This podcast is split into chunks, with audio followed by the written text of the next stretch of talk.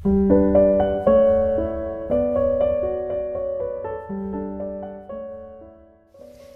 Libro di Cielo, volume 8, 23 giugno 1907. L'atto più bello è l'abbandono nella volontà di Dio.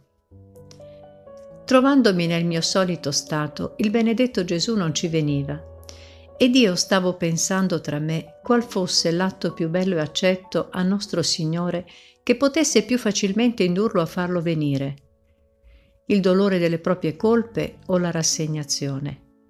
In questo mentre, quando appena è venuto e mi ha detto, Figlia mia, l'atto più bello e che più mi piace è l'abbandono nella mia volontà, ma tanto da non ricordarsi che esista più il proprio essere, ma è tutto per l'anima il divin volere.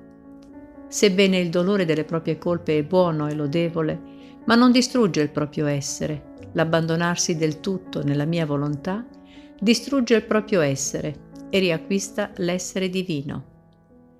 Quindi l'anima con l'abbandonarsi nella mia volontà mi dà più onore, perché mi dà tutto quello che io posso esigere dalla creatura, venendo a riacquistare in me tutto ciò che da me era uscito, e l'anima viene a riacquistare ciò che solo dovrebbe riacquistare, cioè riacquistando il Dio con tutti i beni che possiede lo stesso Dio.